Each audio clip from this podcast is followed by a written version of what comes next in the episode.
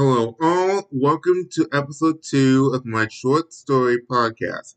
My name is Chandler, so sit back, relax, and enjoy.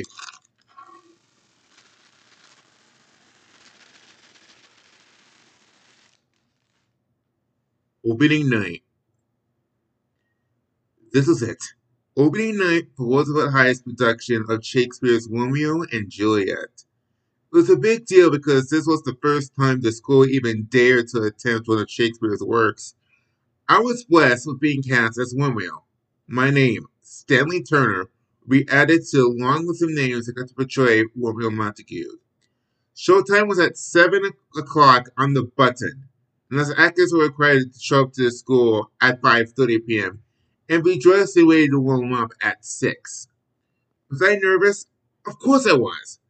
This was my first time being the male lead in a play. It was also my first stage kiss as well. And my first kiss of a girl, period. Grace Jennings, to everyone's expectation, was cast as Juliet. She's probably the best actor the school has got to offer. Grace has been in the acting game for over a decade, and you can tell she's a solid future in the business. So, in roughly two hours, had my first ever stage kiss of her in front of hundreds of people. It's the best athlete in school, the West.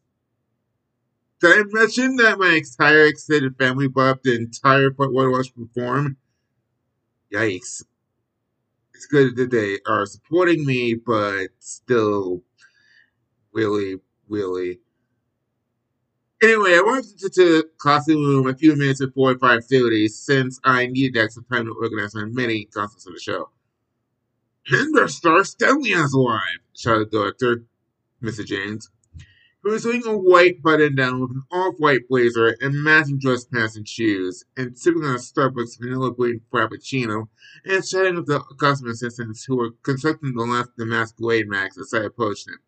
You ready for tonight? As I am, I replied. Are you nervous at all? Need anyone lance if you or anything? No, not really.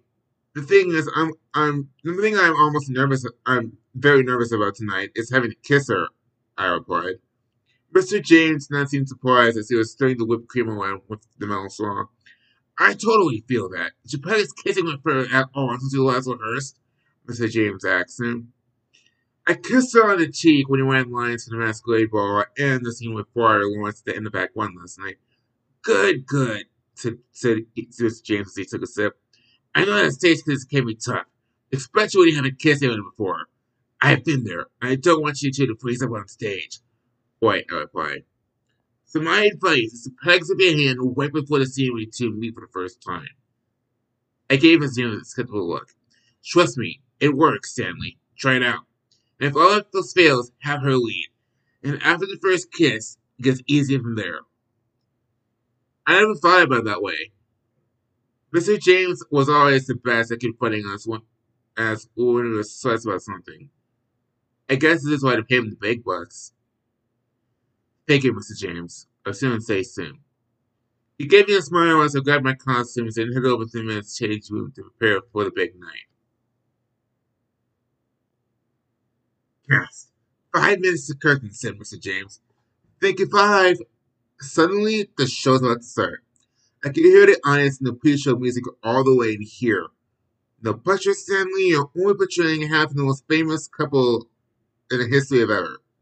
You had almost three months to wait for this moment. Everything is going to be just. It here? It's Grace. I need to talk to you for a couple of minutes before we go out.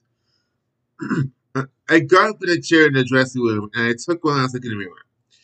Not to toot my own horn, but I make a pretty dashing Romeo. Blonde hair tied back, five o'clock shadow, and not to mention my dancing blue ensemble, fitting appropriate for a sweat in 14th century Bologna. Outside the door, Grace, our Juliet, was waiting for me. Her curly dark brown hair was let down over a long red Renaissance dress and matching flats. The other young actors were in the green room either engaging in casual chit chat or going over the lines one final time. Grace hastily grabbed my hand as he took me into the stairwell, leading to the shop area in the auditorium behind the stage. You're sweating bullets. Are you okay? Grace asked me as she wiped sweat away from my forehead with her finger. Grace, I'm nervous. I guess it's typical being night nerves, I reply. Stan, this is your first time being the lead in a play, and you're portraying one of the most famous characters in all of theater. I'll be nervous too. Heck, I'm actually very nervous about tonight as well. Well, that's easy for you to say. You always get the best parts. You are probably the best actor in the school and used to the pressure, so you don't feel as anxious as me. Stan, the way I see things, being nervous means you care. She smiled at me as, as she quickly gave me a hug. Well, I'm just nervous. that I have to make out of everyone, Grace, as I said, trying to laugh it off. I mean, my entire freaking family's got the entire front wall bought up. No kidding, I was insane, Stan, Grace said. Did Avery family come forward to, to see you? Oh, yes. Even that family up on the other side of the state to see me. Wow, so many people supporting you, said Grace. So, just to confirm, I'll be your first legitimate kiss, correct? Yep, I reply. So, no random playground kindergarten kisses, Grace asks. I shook my head with a response. I thought you were avoiding us kissing until opening night as an artistic choice, Grace said. Stan, are no someone after us kissing I'm making it look good? Just touching my face again. Both, I replied. Well, we don't kiss until the masquerade ball in scene four. Don't you want how nervous you are? I think we should just whip the video off one here right now. I'll hate to see a please up on stage, Stan. She had a fair point. Practice our kiss, I replied before she pulled me into an unexpected kiss. Her face is colliding like rain on a window during a thunderstorm. For a moment, everything was at peace. It was a far less anxious experience than I thought it would be. The door then flew open as we were kissing. Glad to have bumped into you, said Mr. James, as Grace and I quickly jumped apart from each other. Getting some last minute practice in before showtime. This could get more awkward. We were both as good as a stop sign. Of, of course, Mr. James, I hear myself say. Well, I'm glad to hear it. Like I told you, Stan, it gets easier after the first kiss. He said. The rest of the cast is taken to places as we speak, so wrap up the kissing practice. I'm about to head upstairs into the audience. I can break my walk to a sold audience. Then it will start Act 1, so get into places. Break legs, Mr. James said as he gave us fist bumps as he headed up the stairwell. Two navigators way to the stage. As I stemmed as Grace looked me deeply in my eyes, give my hands firm squeeze. Stan, are you ready to show the world how Elizabeth High puts a woman in Juliet? Absolutely, I eagerly replied as we high fived with the pieces for the show.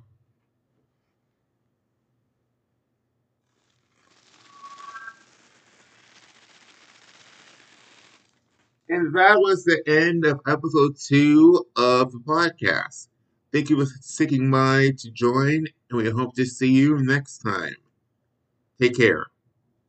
Wear a mask.